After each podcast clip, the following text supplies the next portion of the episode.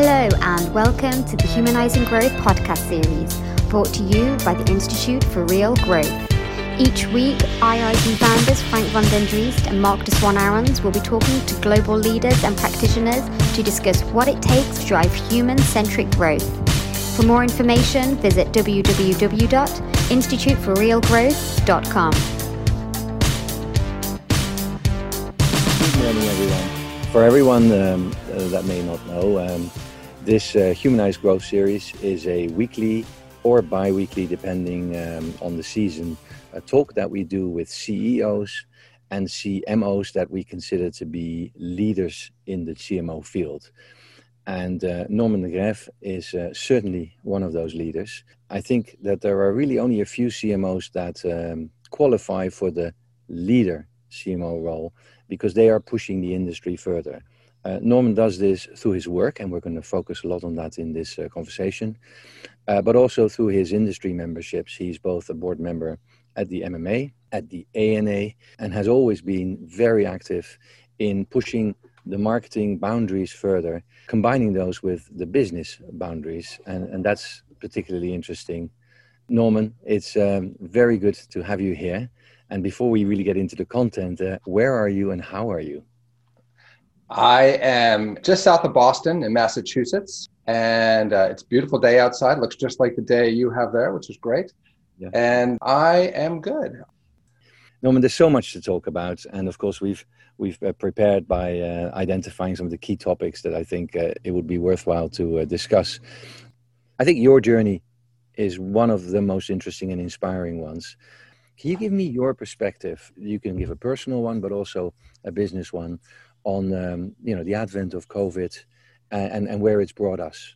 You know, when I think about it from a business standpoint, um, there's a couple things that I took away from what happened. Um, the first is uh, the idea of leveling communication. So when you have a crisis, the, the thing we did uh, and others I'm sure did, but we actually, you know, you meet every day, but the, that, that that's that's easy. What we did is we actually invited the next level down and the next level down to every phone call. And what happened is the information flow both ways was a lot faster and a lot better. And so the senior leaders were much more informed. There was no loss in translation of communications. And so even though now we feel a little bit for the moment less in immediate crisis, we're still meeting very frequently, not every day, but but a few times a week with the same levels of people so that we have that communication flow back back and forth. And I think that's something to take take away, and I, I, I really do mean that it's both ways. It's not just so that the second level down people can hear from the senior leadership. It's so that the senior leadership can hear from the second level down, right? And the second thing I'd say is you know the power of focus. And I when I think about what happens in so many organizations is that there's a ton mm. of voices. There's a ton of people, uh, a uh, ton of projects, uh, a ton of people passionate about those projects, and they all make sense. Like, you know, most of the time you got rational people thinking about rational projects, but in the end, it fragments your attention. And what happened in a situation like this is we, you know, for example, at CVS, we focused a lot right away, of course, on taking care of our employees, making sure our customers are okay. But then we leaned into to the testing idea and it's really given us a tremendous amount of focus. And so, you know, if you kind of look at where we are today, we're doing 70% of the retail testing in the country. It's actually really? had very positive impact on our brand.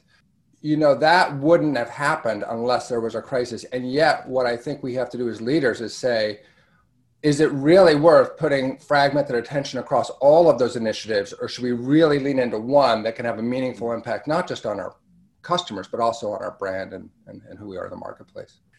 Yeah, one point just to re-emphasize that you mentioned, and that came out of the Institute for Real Growth research as well, is this vertical connectivity. You may remember from our presentation that um, uh, we did a significant piece of work with LinkedIn, uh, one of the IRG partners, on um, the connectivity of the organization. Of course, LinkedIn is a, a, wonderful way to test that because you can literally see whether people are connected, not just what they say, but it's what they do. But you're also able to look at the internal connectivity. And it turned out that in overperforming organizations, senior leaders were five times more connected to junior team members in the same organization. Yeah. Marketing was also much better connected to other disciplines. These are measurable. And so it's very interesting to say that, that you to hear that you've done that. Um, look, you talked about CVS's role, and um, before we get to the organization CVS, I, would like to just start with you. You, uh, in your background, were agency, you were business consultant, and we'll talk about the relevance of that for the CMO role later. And then you came to CVS, and and and it it, it makes me wonder. Um, you know what's guiding those choices, and and really, I'll just cut right to the thrust. Do you know what your purpose is, mm-hmm. and and and if you do, How'd you get there? How long have you known it for? Um, I do know my purpose. Uh, I know what motivates me at my core, and it was not simple to get to, and it did not come from sitting down one day saying, "What's my purpose?" Uh, it actually came from looking back on what really inspires me and motivates me truly at your core. What really exactly. do you think that is what, if I look at my actions, that is what I have spent my career doing? Maybe not directly, but indirectly as a as a common thread. And for me, that is helping people realize their potential. And that is both within an organization and outside of an organization. And many times, what I have seen there are situations in which the context has not enabled people to reach their potential and in, and in the end that has caused them to not know what their potential is. And so i think when you you know that hurts an organization and it also hurts your customers if you just kind of imply it to them what they're capable of doing taking care of themselves taking care of others doing things. And i think you really need to say wouldn't we all be better off? Wouldn't we have more growth? Wouldn't communities be better off if everybody could reach their potential versus having a few say we're reaching our potential and you're here to help us. And I, I, that that is a core belief of mine. I've seen it happen. I've seen it uh, generate results and i think you got to go at it with a passion. And uh, by the way it doesn't mean creating a war or division. It means uh, really working uh, the whole system to enable people helping people upskill themselves because they have more potential than what they're doing today, having them build that confidence and creating the openness for uh, in the environment for them to be able to do that. So, so you know, I just think for me, it's it's always just about having people uh, realize whatever they can be. So, in your daily uh, business life, how does that translate? What kind of yeah. choices does it does it guide? Where you, otherwise people might take other choices it's kind of situational in a way where I where I've ended up in different places where uh, you know take CVS for example. You know you, you, when you take organizations that have a tremendous amount of physical assets the core uh, skill set that is elevated is really about operations because there's a tremendous amount of value to get out of those physical assets. And so when you think about the marketing function at a place like CVS but it's not just that. I would say it's any place with lots of physical assets. It's in a way um, a secondary function to uh, operational financial kind of things. So when I came into CVS, I realized where we were, and I also knew the power of what uh, a marketing organization can do to not just grow a business, but unite, connect, inspire, drive emotional connectivity through an organization. And so that has led us on a path within the marketing function of really thinking about how do we build very tight relationships with our business partners so that we're actually inspiring them and bringing them along and helping them achieve their goals versus trying to act like an independent function. Because when you do that then you become part of the, the, the growth story and you become a valued partner. And you can see the people then when, within your organization you can see them rise up. You can see them achieve things that they had never achieved before and when you do that, it's rewarding to you and, and others. I would also say, though, that it comes from a combination of two things within your organization mm-hmm. high expectations. You, as a leader, need to have high expe- expectations. You need to drive it. You need to be the best at what you do. That should be your goal. And getting there with kindness because people respond to kindness. You know, my, my sorry, I'm keep going, Marc. You can stop me if you want to, but you know, my no, my I, wife, I, am following, and I'm, I think I'm still thinking it's very interesting. I'll cut you off when I don't think so. All right, all right, good. My my wife is a uh, she teaches second grade, first grade, kindergarten, and I tell you, there's just so much I've learned about leadership from her better skills at working with children than mine. But one that is fundamental is praise the behaviors you want, and don't focus on the behaviors you don't want And when you do that, you just see people doing more of what you want and their confidence building as a result, and it just turns into a cycle. So, so long answer, but but when you think about when I think about my purpose, it's, it's I, I really enjoy business, I enjoy growth, but at its core, it's helping people achieve their full potential their growth, personal growth. Well, you know, I don't think it's a coincidence that you were the first CMO to raise their hand and say, "Hey, I want to teach in this uh, this IRG uh, construct, which at the time was nothing. Not only uh, do I want to thank you for that, but you set a tone. And I, I, I have experienced that every time there is a an opportunity to mentor or share or challenge and be part of a dynamic where it is about personal growth, you always uh, jump to the foray. So that's uh, that's very recognizable. Let me move the conversation slightly more to the generic CMO role because you said a few things in your description here that I think are really important.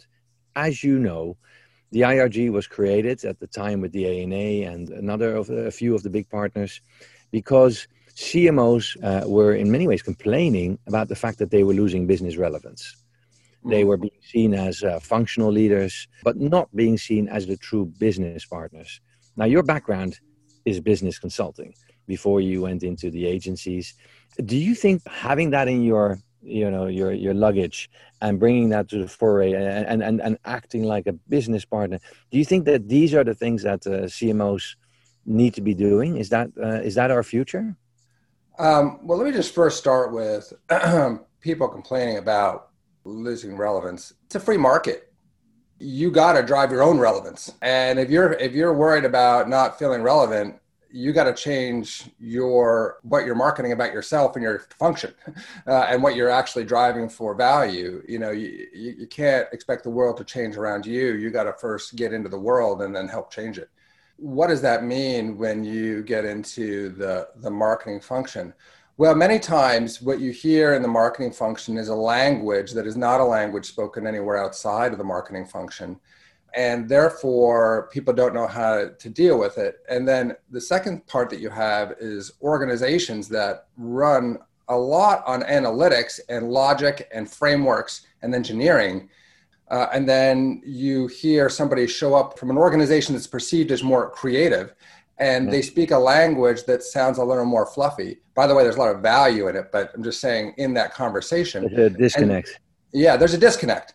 And in the kind of weighted average of an organization, marketing is going to lose out because there are, you know, the majority of functions are not about that.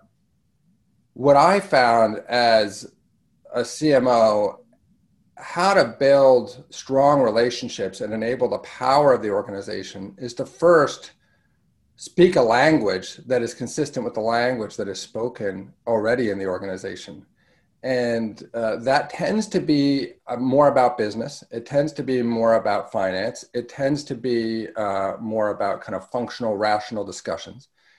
And when you can talk to them about in those in that language and then first talk to them about how marketing can help achieve the objectives that they're already on and then deliver and build confidence with that then you really then you're really in a different position it is not to say that. Sorry, go ahead, Marc.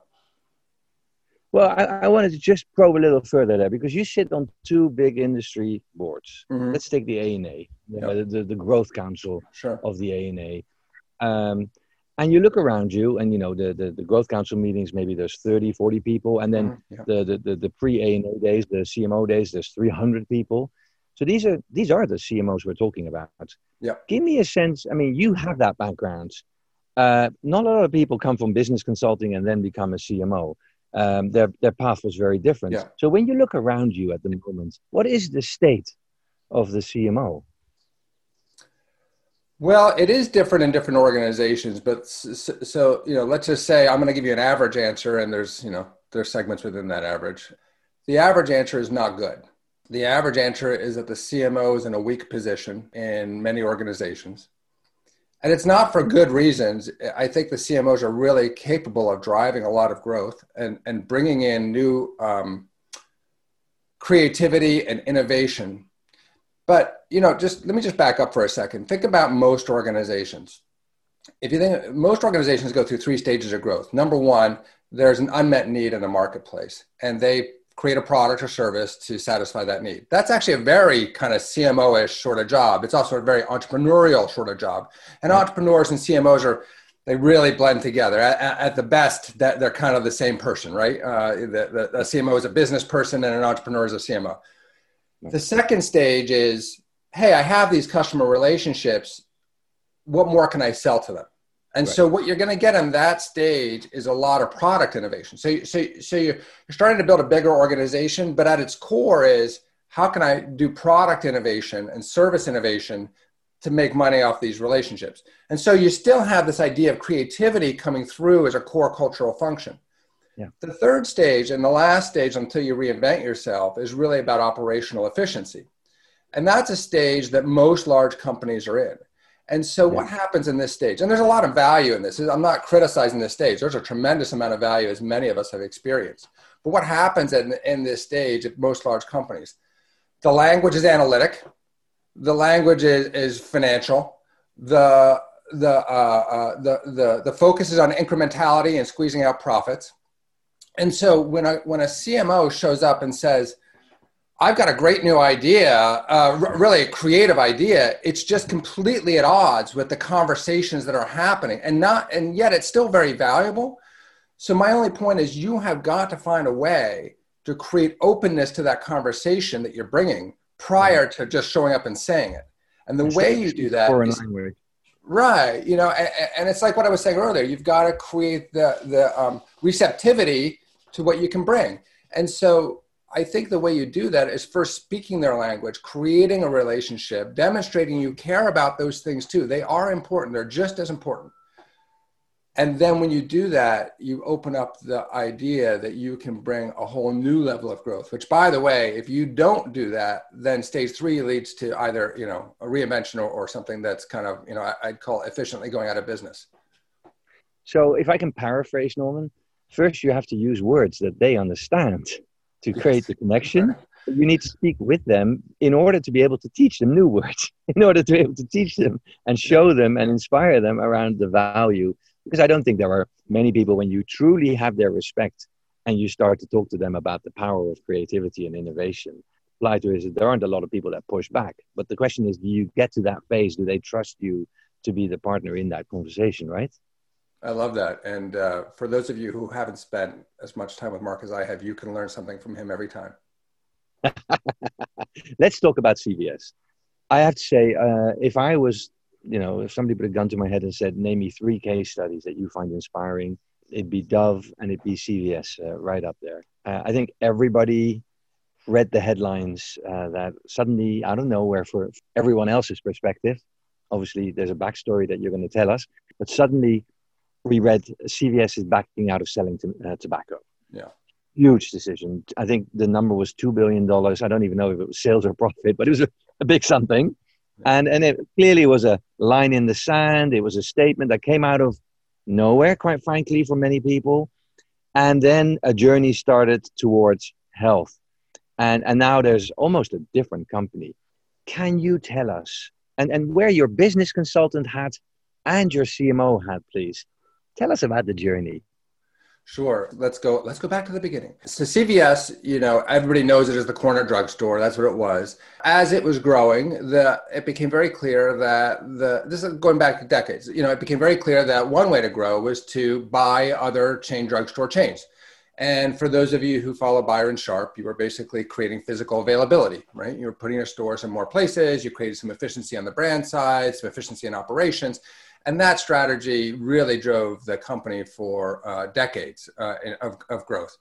And, and at some point, that strategy, just like we were talking, kind of starts to, you know, you get to operational efficiency and you kind of have to say, well, what's the next stage of growth? And that is when the company started to say, what, who are we? How is this going to evolve? And what should we do? And, you know, if you, if you kind of think of the gestalt of a pharmacist, it's like an eye level caring person in your community who helps you just be a little bit better right? I mean they can't mm. solve your big problems but they're there for you frequently.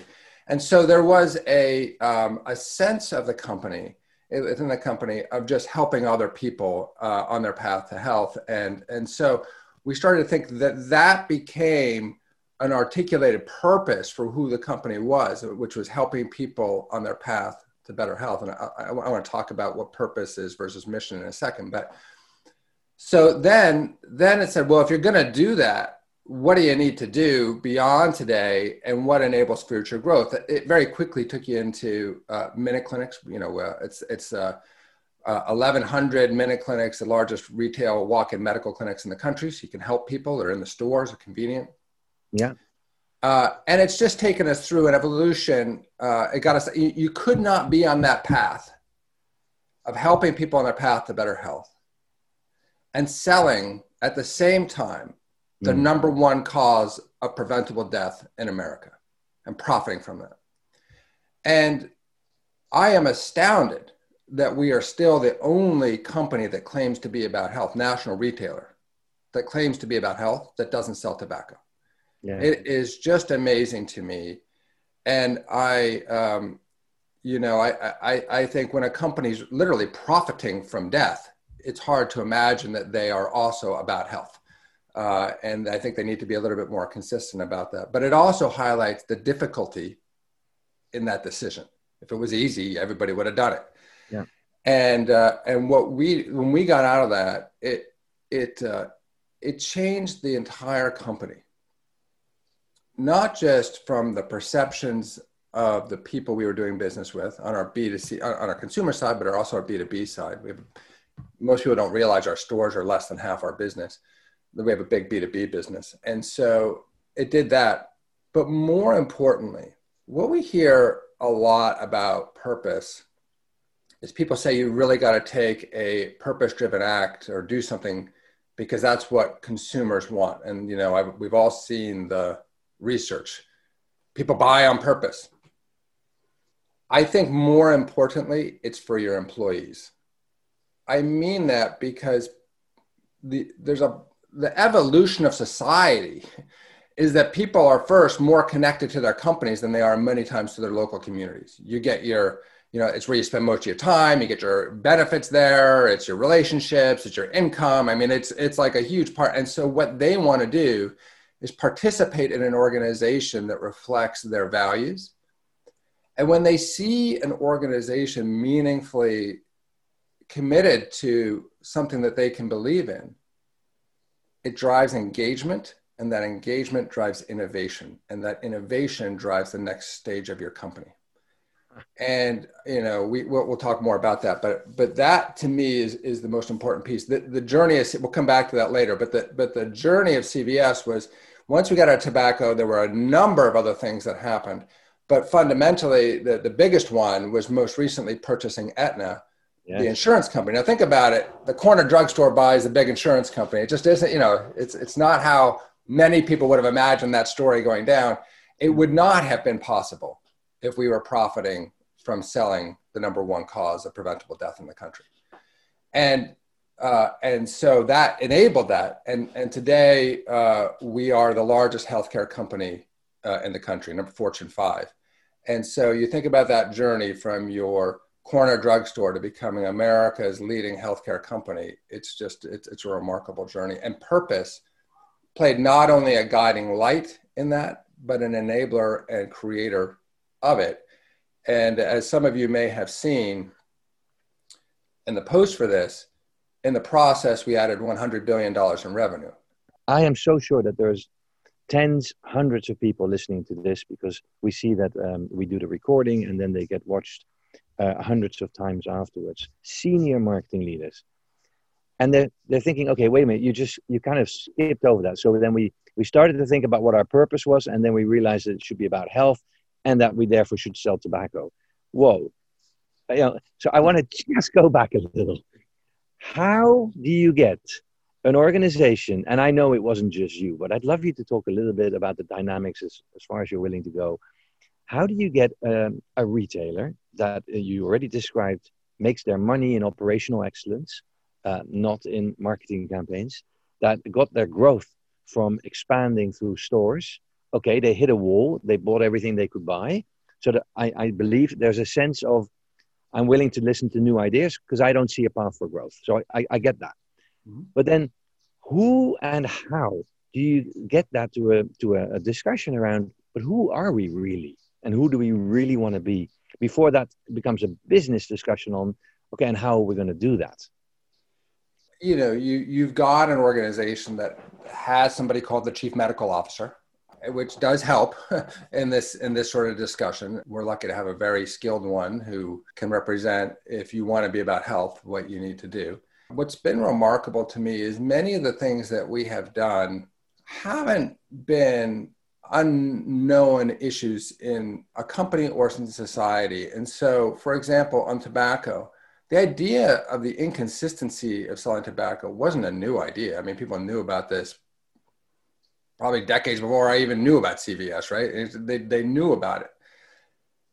The, the, the bigger challenge is how to make the change and how to have confidence to make the change because yeah. you know what you know for certain is you're going to lose this amount of money. Yeah. What you have a pretty good hypothesis about is if you don't make it up, you're probably going to lose your job. Now the question is, how do you have confidence that you can make up the money? Because yeah. it is a business. And, you know, I, I think when you had Paul Polman on, he, ref, he, he, referenced somebody else, but I, I just thought the idea to think of purpose as profitably creating a difference in people and society is a really good way to think about it. If you don't do it profitably, you will go out of business, and in fact, you won't achieve your purpose. For us, then it took stepping back and saying, well, how could we make up the money?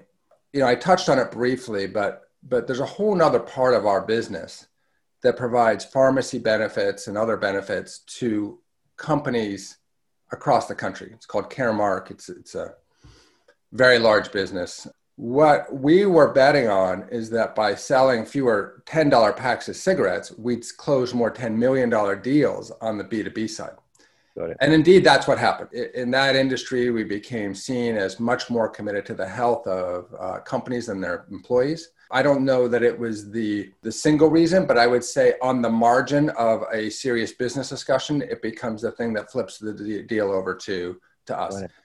And, you know, uh, and so that, that's what drove it. So, yeah, I'm trying to tie a few strings together of the conversation so far. Uh, we talked about how marketers, well, the wrong marketers, are becoming isolated because they speak their own language and they're kind of dislocated from the business growth discussion. You talked about purpose and you said something very interesting. You talked first about the makeup of a pharmacist, the culture of a pharmacy organization. I'm guessing that actually very prevalent, but perhaps not on the door line, was was a culture of wanting to help people become healthier. Maybe it was defined explicitly. I remember Marc Mathieu talking about his Coke days and realizing, uh, and none of it was on the official strategy, but realizing that people all over the world were doing clean water projects because that's what they felt passionate about. And it was a logical place for a company like Coke to be active. The interesting thing is that you know, if you look at marketers in many organizations, purpose has become one of the things that the CMO manages. It's a sort of the positioning, it feeds the communication of the company, but it actually isn't always connected back to the that's where we came from, that's where our culture is, and that might be the source of our future business growth. I've got a gut feel that that's the marketer's way back to say, hey, of the people here, maybe I know most about the purpose or the heritage of that, the insights around which it feeds I want to bring that back into a business context rather than it being just a you know source for storytelling. I think that is right. And you know, you have got to be able to show how leaning into that will drive growth for the business more than showing a chart about how people buy based on purpose. And let me just say something about that. I do believe that that is true with one condition given everything else is equal. I mean, often isn't, right? And so I think if you're like leaning into purpose, but you don't have the same quality product, the same desirability, the same pricing, all that sort of stuff, you're actually leaning into the wrong thing. You got to fix the basics. And that basic, fixing those basics, is actually helping your customers because that's what they want. Fix the basics, fix the function, and lean into to, to purpose. And so I do think that you gotta you've got to find a way to connect the purpose to quantifiable growth. And um, and I, I do think that it does come from the culture and the heritage of the firm. I would also say though, and I just want to make this point because many times the word purpose and mission get yeah, used in, in, an intermixed yeah. way. And they're fundamentally different and there's fundamentally more power and purpose and, and, here's the difference. Mission is what you want to achieve. So i've seen things like we want to be the finest auto manufacturer in the world or the finest financial services firm in the world or we want to help you know we that those are things that a company wants to achieve. I think they're pretty uninspiring to most employees but they're a lot they're, they're even less inspiring to any of your customers. Mm. what is a purpose purpose is how you're going to help other people and by doing so help communities. And there is so much more emotional connectivity and power in that and uh, you know i think even if you look at um, you know how the people who express gratitude generally generally have a lot less stress in their life it's mm. fact science you can go look at it but mm. purpose is uh, in a way the same thing when you're focused on how you've helped people then you feel just a lot better about everything you're doing and that better makes you more engaged and that more engagement drives uh, innovation and so as companies think about this, you know, I think that purpose many times uh, lives in the land of um, uh, a cool ad, uh, a bit of a CSR activity that's you know yeah. sometimes temporary, sometimes a little bit longer, and it's just not enough. I mean, you cannot be a purpose-driven brand unless you're first a purpose-driven company. Well, you know, Norman, this a penny just dropped for me you know, we had Jim Stengel on recently, and um, he's a good friend. We've been talking about purpose for I don't know, 15 years now, and um, he used to say that as a CMO at Procter, if somebody came to him with a positioning statement that didn't elevate to purpose, he thought he said they're lazy marketeers. They haven't done the deep thinking of. But I want to take that a step further now, because what I'm hearing you say, I think we can go a step further. The CMO that isn't able to translate purpose into concrete innovation projects that lead to business growth that are inspired by the purpose. They're lazy marketers. And in fact, they are stuck in the comms world rather than a business world. I love it. And, and, and actually gets to, it's a great articulation of what the job of a marketer is first and foremost, which is to bring the consumer or customer lens into the formation of the products and services for the organization to be uniquely helping their audience and that is exactly it.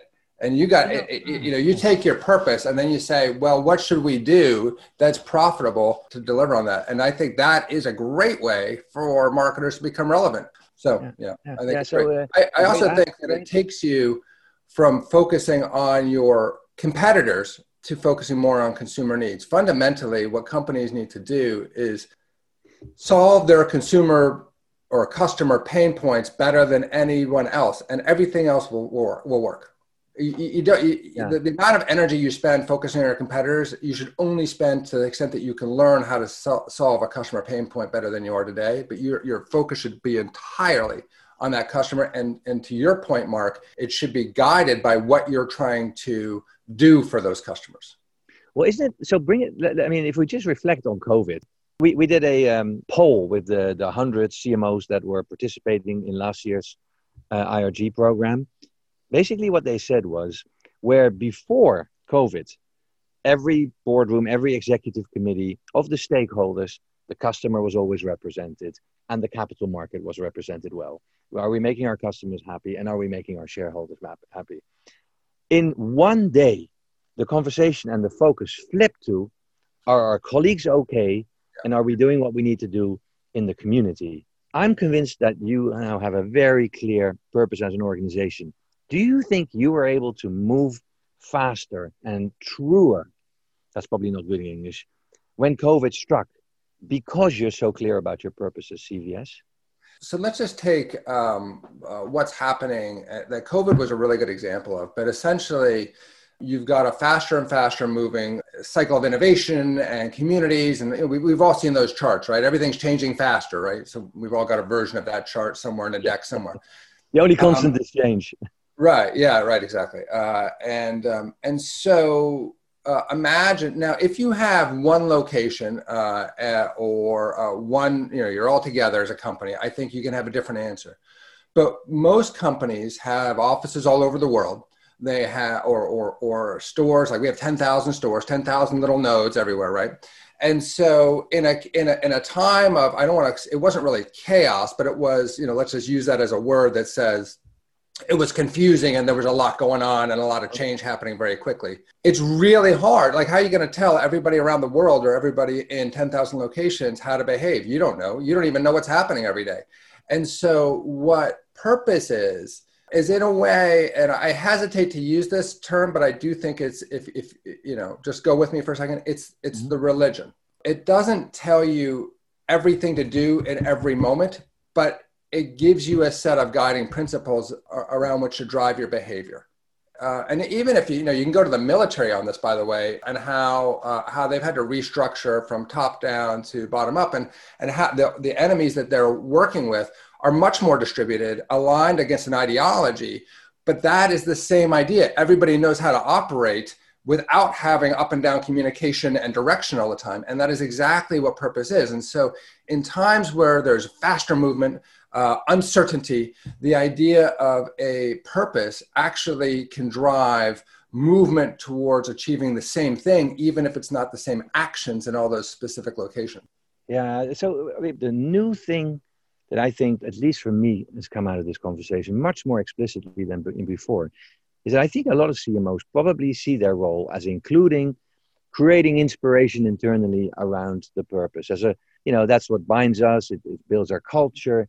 But we're adding we're, we're screwing the the onus on okay but you need to turn that into what you know about customers because you're on the front line or you're in the production facility or you're in a lab somewhere and turn it into innovation turn it into the next level of how are we fulfilling needs right? Well, that, I think that that's right. But let me just add a, a, piece to that, which is it's not just about the uh, uh, an organization saying, like marketing, saying, "Here's some new products that, that that could deliver on that purpose." What you need is the whole organization thinking about how to deliver on that purpose. You have to do something that is so such a meaningful commitment to that purpose that everybody in that organization believes that if they take another action to also be towards that purpose, their career will be rewarded. And when you can create that, then the innovation comes from everywhere. And you and I have talked about this, but if I look at what happened after tobacco, yeah, the number of innovations that happened, but they all happened at the at the kind of the let's say the mid level of the organization. So let me just give you a, a, a few examples um, of things that happened yeah. it became very clear to our, some of our merchants that they should take action. It's very simple. Some of them are really simple. Like uh, one merchant said, Hey, I realized that sunscreen with SPF below 15 doesn't yeah. work. I'm taking it off my shelves. Now, she was making money at selling that product. She took it off her shelves. She got rewarded for doing that. She made, made up the numbers. Uh, we were the first national retailer to get out of artificial trans fats in all the foods we sell because it's they're not good for people. We decided that there was a significant issue in, in beauty imagery in the marketplace. And what we did, we said we want transparency about beauty imagery, and we leveled the playing field for the industry by saying everybody, every major supplier, every supplier selling beauty in our stores has to disclose if their images are transparent or are, altered or not. And these all I mean like uh, Photoshop. Photoshop, yeah, exactly. Yeah, yeah, yeah. Oh, yeah. And, so uh, very much in line with the Dove Real Beauty original heritage but now yeah, very much in line with that, but across the industry. And I think you know I, the Dove Real Beauty case is one of the best cases in, in the history in history. So I'm not trying to take anything away from it. But the difference mm-hmm. between that and this was that this uh, this created a level playing field so that all beauty man, uh, vendors or CPGs could say I can. They now have to change their imagery for us, but they're not going to be at, at a disadvantage because every other CPG has to do it too. Right. And so the, it, it, it created energy in the industry. I mean, another one came up in our pharmacy side when EpiPen went to $600.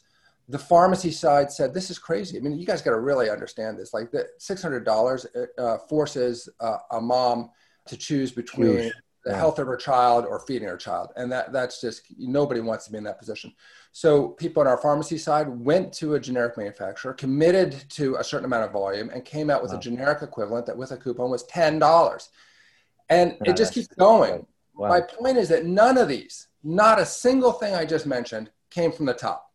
They all came from people in the organization who believed that their career would be enhanced and rewarded by delivering on the purpose. Yeah, and not only did it not come from the top, but it also didn't come from marketing. So right. we don't have to invent these things. We don't have to tell people what it is. We have to inspire people to believe that that they actually can innovate around their understanding of the purpose and then apply it to what they know about the customer and what they feel is needed, right? Totally. and if you think about the job of marketing is building a brand and building connections with consumers, it doesn't have to be about communications. You could your your best partner might be the head of HR because by creating that culture, you are achieving the objectives of your job just in a very different way than has traditionally been defined yeah, it takes me to an example. I think I've quoted it once before, forgive me. But to me, it's the epitome of a great marketer. It was a, um, a, a telco company in Europe that was uh, being launched with the positioning of Robin Hood, basically. Uh, it wasn't Virgin. Virgin has that positioning now. And the, the marketing department did a fantastic job of really stewarding that through the whole organization. Everybody understood it, including accounting and so forth. And then um, an accounting person came back or a finance person came back to the marketer and said, I understand our positioning. I have a troubling inconsistency in what we do. And the marketer was like, What are you talking about? He said, Well, people come into our shops, they choose a phone and they choose a plan, and we help them choose the right plan, we think, based on what they tell us. But after a month, we know because we see the phone data that a third of the people are on the wrong plan, are paying too much, and we're not telling them. And it came from accounting. Someone in account, the marketer didn't know that. I love that, right? And they changed it, and they were the first in market to say, you know, go as you as you as you call plan, and it right. became a huge differentiator. I love that. Um, that yeah. is a great example coming out of accounting. Looking at that, I, I just think yeah. that's the power yeah. of an engaged employee base. Looking forward now, I mean, it's it's really impressive how CVS has basically, I think, in many ways, gone back to the core, the pharmacy, and now developed a, a solution set which is much broader. In the IRG, we call that an abundant market philosophy, strategy. Now you're on the board of the MMA, you're on the board of the ANA. These are originally comms based organization at the ANA advertising mobile marketing association um, which is also a lot about communication how do you bring marketers, perhaps the whole new generation that don't know better? How do you bring them, how do you build the capability at industry level to get marketers to think and act like this? Well, it's a great question, Marc. I think that there's a cycle that we need to build on, which is I, am not sure that the right talent is being attracted into the marketing profession because right. of the way the marketing profession is defining itself. Yes. and, and, yet it can be yeah. capable of so much it more. a self-fulfilling prophecy. Yes, that's right. And so, uh, and yet I, I, listen, I have worked in, uh, I've worked in startups. I've worked in management consulting. I've worked in investment management. I've worked at a company. I've worked at a run an agency. It's the most interesting job in corporate America marketing. It, it, it is the most fun, the most interesting, and yet it's not attracting the talent, the right talent. Not some of the right talent, but not all the right talent. I think you you know I've been a big fan of, of course, what you what you were doing. I I just think we need a bit of a reboot um, uh, on the whole thing. And if you redefine the job, which has happened in some places, but I don't think that's actually to say it's about driving customer driven growth. I think that's right. Now, that is not always the same as a chief growth officer because sometimes chief growth officer uh, doesn't include uh, some of the stuff that I think should be from marketing that should be included. But if you said that, and you said to the people going into management consulting, the, the advantage of our job is not only do you get to think about all the frameworks and strategy, you actually get to make it happen. Yeah. And by the way, it's a lot more emotional and fun. Uh, you know that but what we're starting with a lot of times is what's the fun and that's not just to go very back to the, the, the theme we've been talking about that is not a language of success in corporate america. No no no exactly.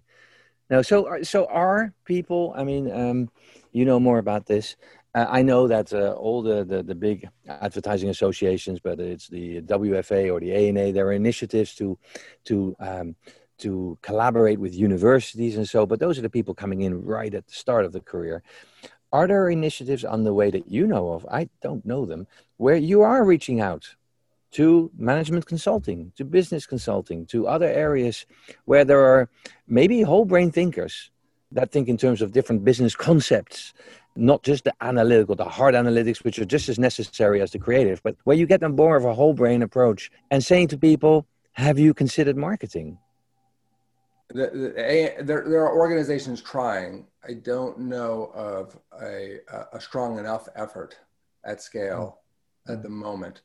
Um, it has gotten to the point where within CVS, as you and I have been talking, we're just going to create our own institute for developing the talent because we can't even see an, a place from which we could consistently recruit talent that has all the skills that we want. And I'm not I'm not criticizing any organization. I'm just saying you know we we don't you know, we even have work to do but but we have decided that we just have to create our own marketing institute because it's such a unique s- sort of reboot. And uh, it, it's one of these things that might take 10 years.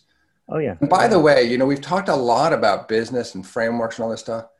The creativity is immensely important. Everything we're talking about is creating room for that creativity. Yeah.